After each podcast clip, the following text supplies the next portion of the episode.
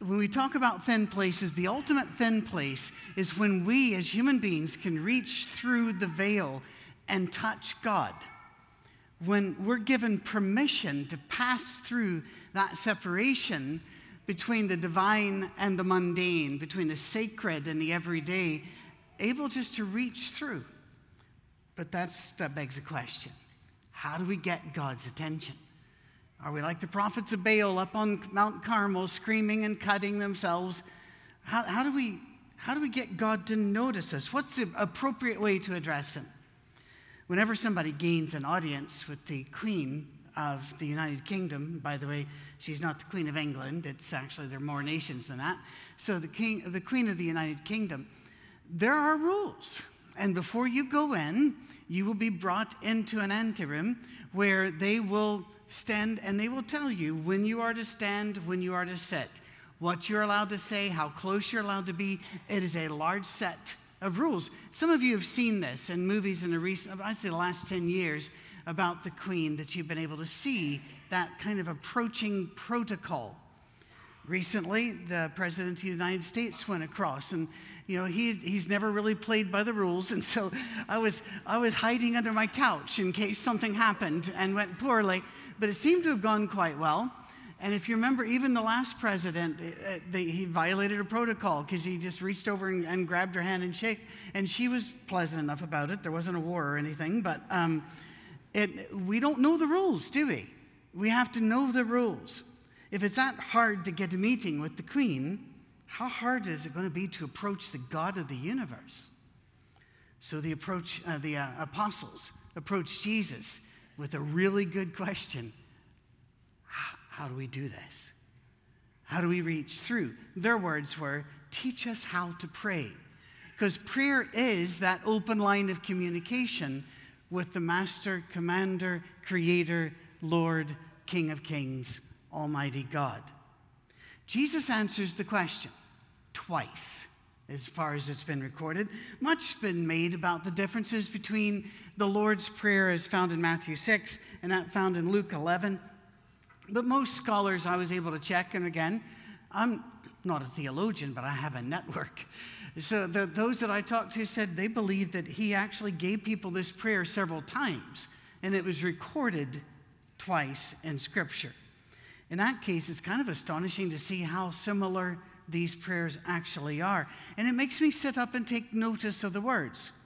For if they were this important to Jesus that he would repeat them to different groups, these words should be important to us. A side note many of our visitors will not understand this, and, and please be aware those days are long past. But for the first 20 or so years of my life, I was told we couldn't say this prayer because it has a line in there that says, Thy kingdom come. And the kingdom showed up in Acts chapter 2, so we're not allowed to say that anymore. Some people fudged it and said, Since thy kingdom has come, thy will be done. But we all looked upon them as suspicious, slippery slope individuals. The second reason I was told I wasn't allowed to do it was the vain repetitions clause used in Matthew chapter 6 and verse 7, uh, the King James Version. When ye pray, you, we don't do this normally, do we? When ye pray, use not vain repetitions as the heathen do, for they think that they shall be heard for their much speaking. Hmm, well, we can look at it in the NIV. When you pray, do not keep on babbling like pagans, for they think they will be heard because of their many words. It's clear that Jesus doesn't mind us repeating something as long as it means something to us, as long as we mean what we say, and as long as we don't think that God's impressed with long, strung out, repetitive prayers. God is not. It is, God does not want you to be a three year old following around your mother going, Mom, Mom, Mom, Mom, Mom, Mom, Mom. Do not send me the clip. It has been sent before. I have seen every clip. Just assume, if it, and especially if it has something to do with Scotland, bagpipes, or Celts, seen it. Don't send it. Do not send it. Uh, I will pray about you, but not so much for you if you send me these things. You, when Jesus gave us these words, these are the very words of Jesus, our, our Lord and Savior. These are the words that brought the universe into being, because if you remember, he is the creator, according to John chapter 1. And whenever he looks at us and says, This then is how you should pray, I think we should pay attention. How important must these words be? So, we're going to do this rather quickly today, but I want us to think about these words as we go through the next few months of studying what we believe and why we believe.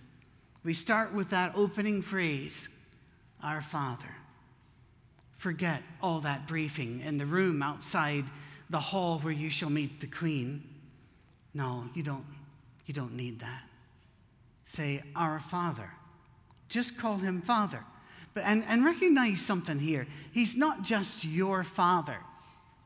I, am always a, a little weary, uh, wary of the phrase that you hear sometimes you have to have a personal relationship with Jesus. And I know what they mean, but I have the fear that it gone, has gone too far.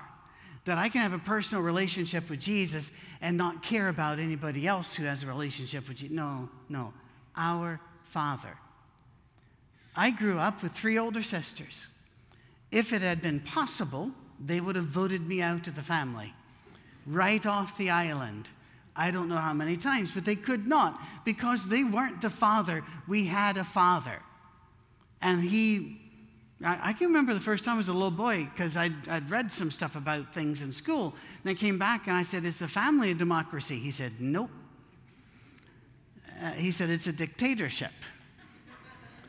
later, I came to him years later when I was reading something else, and I said, I remember that phrase, and we went through it. And I said, Now, would you call yourself a benevolent dictator? And he said, Nope. Inside, I was thinking, good, because we're not calling you that either. But that's um,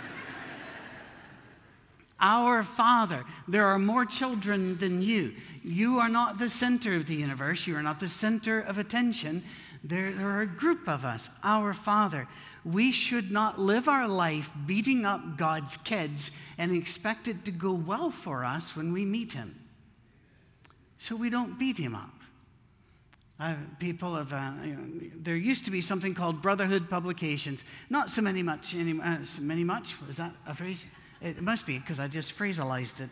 Anyway, um, not so many anymore. However, they go online with things. Let's just be very careful about what we say about anybody, anytime, anywhere. These are people made in the image of God. They are his children, even if they don't know it. Let's be very careful. The scripture even has a little parable about that in Matthew 13. This isn't on the slide. Matthew 13, verses 47 through 50, Jesus tells them the, the par- you know, it's, it's like a dragnet. The kingdom of God's like a dragnet. You throw it out there in the water, you pull it across, and you lift it out. And he said there are all kinds of creatures of the sea in there. And the angels will sort out who belongs. The fish never get to form a committee. Let the angels do this. We just move forward in love. Our Father, who art in heaven. Well, where's heaven? When I was a boy, that was very plain. It was up there. Hell's down there. And that's and that's and we understood this. Augustine, usually uh, called uh, Augustine in this country, Augustine said the word in this context, heaven, means the hearts of the righteous who are the very temple of God. Now, whether or not he is correct, we do need to understand heaven is a future but also a present reality to God. And we are the temple of God according to Peter. So, and I'm sorry, according to Paul in Corinth. And therefore, we're not to harm our bodies or our temple or use, uh, um, misuse our bodies in any way. For they are the light of the world. They're the city on the hill. We are heaven. So, our Father where are you? Right here. We keep you right here. And if you're right here, right present, that changes our behavior because you are here. And then the first petition Hallowed be thy name. The first part of the prayer. The first part is to say, I want God's reputation to be sterling, to be perfect. Can we just, can we talk honestly here, Christians? Have, has it not been true that Christians hurt people often more than those that aren't? Why? Why, why is this true? You know, I think, I think it is because we assume a moral purity that allows us to judge another. We don't have that right, and we were commanded not to do it. Now, many of you are going to misread this, I know, and you're going to think I'm, I'm, I'm, I'm not interested in saving the planet. You know, planet's fine. Um, I'll recycle stuff and the like. And if you want to ban straws, ban straws. But let's a little bit of come to Jesus reality here. 95% of the plastic that's in our oceans comes from Africa and Asia. 95%. Of the other 5%, most of that comes from Brazil. Banning straws is not going to save anything. It's 0.001% of the trash North America produces. If you want to save the world, best of luck with the straw maneuver. But why, why do we do this? It's moral preening. I am better than you because I'm saving the planet by not using a straw. I'm going to go get my SUV and drive to my 4,500 square foot house. That's just, Christians, we sometimes get this moral preening and we attack others. Stop it. We are ruining the reputation of God. We have got to live in a way that His name is hallowed and not used as a curse word, not used as an OMG on our text. The Archbishop of Canterbury, Rowan Williams, who my family respected so much that my second grandson is Fen Rowan Graves, put it this way understand what you're talking about when you are talking about God. This is serious. This is the most wonderful and frightening reality that we could imagine. End of quote. Hallowed be thy name. Second petition, thy kingdom come. The Jews had, long prayed a particular phrase in their prayers. May he, quote, he may, may he establish his kingdom during your life and during your days. End of quote. Jesus was taking this to a new level. Instead of saying, May God someday build his kingdom, he was saying, Let his kingdom come, not ours. Let his kingdom come. I want you to think about this. I talked a little bit about replacements for me a while ago, and some of you might be thinking, oh, that was just a throwaway joke, a wee bit of line. No, no. If you are in Christian leadership of any kind, and you are not preparing your replacements, you are building your kingdom, not His. And those replacements are not to be your mini-me's. They are not to look like you, think like you, and be like you. They are merely to be ready to take their place in the line, whatever that is, and take the kingdom wherever the Spirit wants it to go. Not your direction, His. Therefore, let his kingdom come. So, do I say the Lord's Prayer now? Yes. Did the kingdom of God come in Acts chapter 2? In many ways, it did, absolutely. But every single day, I get to decide if this is his kingdom or not by the way I behave, by what I do, how I treat people, how I spend my money, where I go. Every decision are we bringing his kingdom into reality? Look at it this way Are we answering the prayer of Jesus or are we frustrating it? When we read Matthew 25, starting at verse 31, and that amazing judgment scene, we see that all those things Christian fight, Christians fight about, not a one of them's there. It is all about was the kingdom in your heart? How did you treat each other? How did you love and serve? Everybody? Was the kingdom a reality in your life? By the way, I need to. Uh, I, I love that Al, Brother Albert got a shout out there. That made me very, very happy. I want to give him another one here. After I'd already written this sermon, he said, I've got something on that and brought it in far better than mine. So I'm going to have to come back and look at this again using your stuff, Brother Albert. Anyway, third petition Thy will be done on earth as it is in heaven.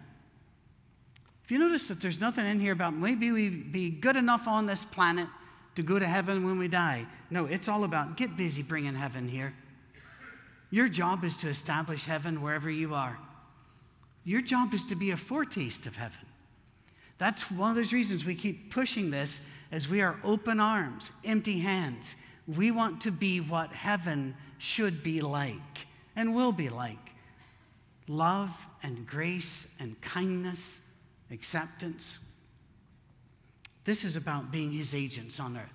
This is about being his ambassadors on earth, as Paul would tell us that we are to be in 2 Corinthians chapter 5.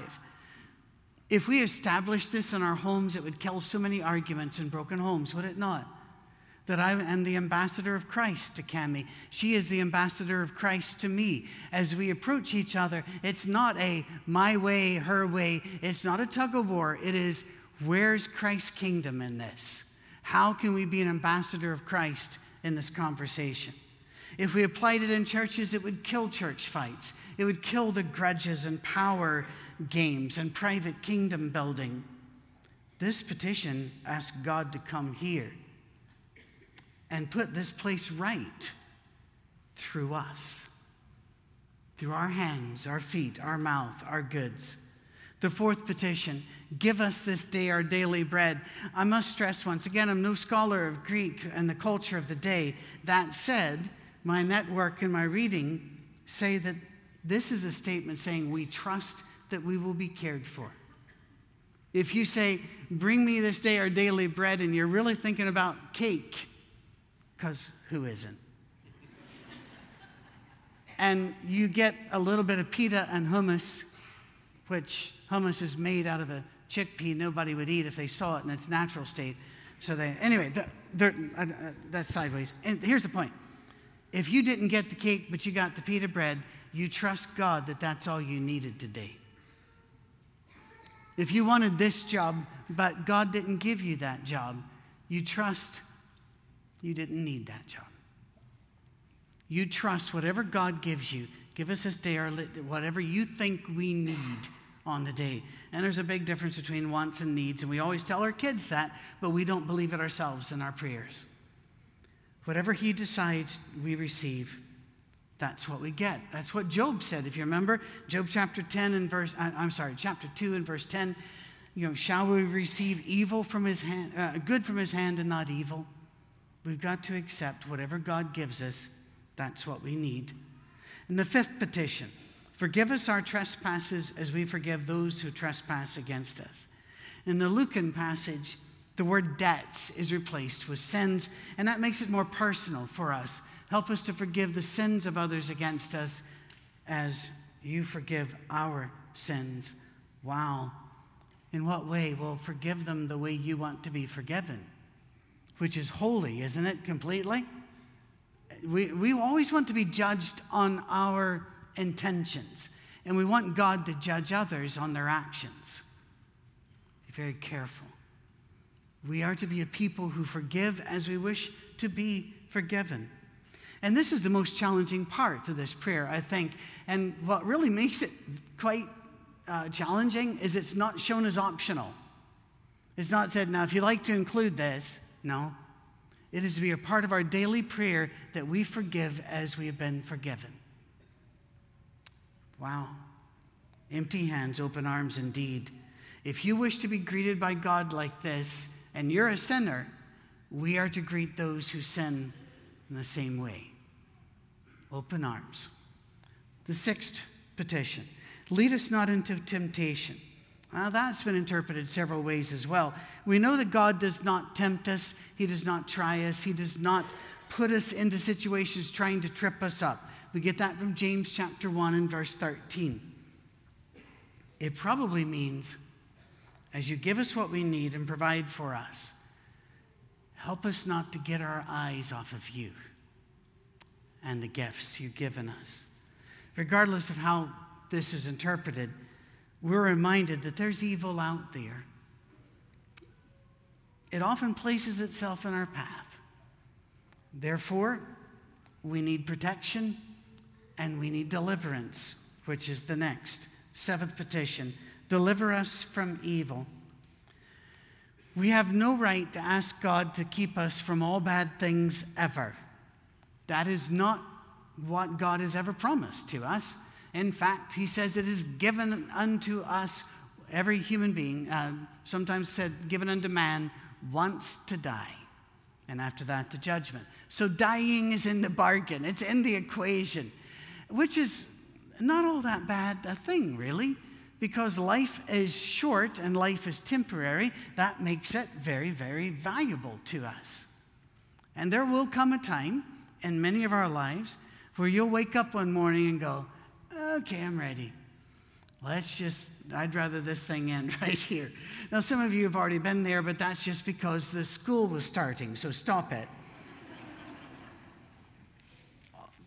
God will not save us from every twinge and every disease. But what we can ask is that God saves us from the evil that rushes at us and at times just overwhelms our lives. Sometime after Mark and Luke wrote these words, believers added a doxology. Doxology is a holy phrase, a sometimes a holy set of phrases.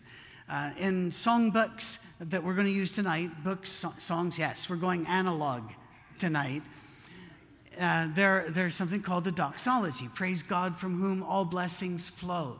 Praise him, all creatures here on earth below. We, we know the doxology, but there are other doxologies, sacred phrases added to uh, hymns or made as creedal statements. Some believe these words actually came from Jesus, added at another time when he taught his apostles how to pray. Others believe it was a pious addition by the earliest followers of Jesus as a response to being given the prayer that we are to pray. Either way, I believe that these words are a gift to us. For thine is the kingdom, the power, and the glory forever and ever. Amen. Think of this now. When we say that belongs to God, it means it doesn't belong to us. It is not our kingdom to shape and reshape as makes us comfortable. It is not power that we seek after. We readily hand over all of our power to God. And it's not glory. We don't need glory. We, we need to know who is glorious and go to Him. Uh, this is kind of a side note, but it's not really. When I was a, a boy, we, we prayed like this or like this. I'm not sure what the denominational difference between the two was. But you closed your eyes. In fact, they would even say, if you would close your eyes and bow your head, we'll pray now. And I think that was all, uh, it was probably twofold. One, an act of reverence to bow before a king, but another one to keep us focused and not on each other. And so there, there was some value to that, no question. When we are told to pray in Jesus' name, it does not mean that we must end every prayer with, in Jesus' name, amen. We are praying by his authority. Now, I teach sometimes at the FBI National Academy, but I'm not an agent. Never have been, never will be. It's, uh, I'll never pass the physical, let's put it that way you know, they put the badge on me and I fall over. You know, that doesn't, that's not, not optimal, frankly. But I can't come to your door today and knock on the door and say, open up in the name of the FBI. I don't have that right. When Jesus says to pray in his name, pray knowing you have the right to talk to your Father. So talk to him. Doesn't mean you have to say the phrase. I like saying the phrase, frankly. And so I, I tend to put it at the end, sometimes at the beginning, but I like using the phrase. If you use the phrase anywhere in there, say his name. What is it about us that we're very articulate, regardless of which accent comes to the mic or the like? We, we have words and, and, we, and our phrasing and like at the very end as Jesus' name. Don't do that. This is the name of our Lord. You say his name, you articulate his name. Now, is it sinful to do otherwise? Maybe. Because hallowed be his name. We say his name with honor. We don't slur it, we don't rush past it as a Roger Wilco over and out. We are saying the name of our God. Now, the doxology varies, by the way, according to whose liturgy you're using. Sometimes it's left off, but we're going to include it here as we close and invite Mark to bring his team back up. I'm going to ask you, please, to stand. We're going to include the doxology, if for no other reason than it says the word amen, and we like ending our prayers that way. When you say amen, you need to know what you're saying. Amen is the, is the linguistic equivalent of applause. It is saying, We agree. We like this. This is what we admire. So, would you say this and join Jesus? For these are his words given to us. Our Father in heaven hallowed be thy name. Your kingdom come, your will be done on earth as it is in heaven. Give us today our daily bread. Forgive us our debts as we also have forgiven our debtors. And lead us not into temptation, but deliver us from evil. For yours is the kingdom, the power, and the glory forever and ever. Amen.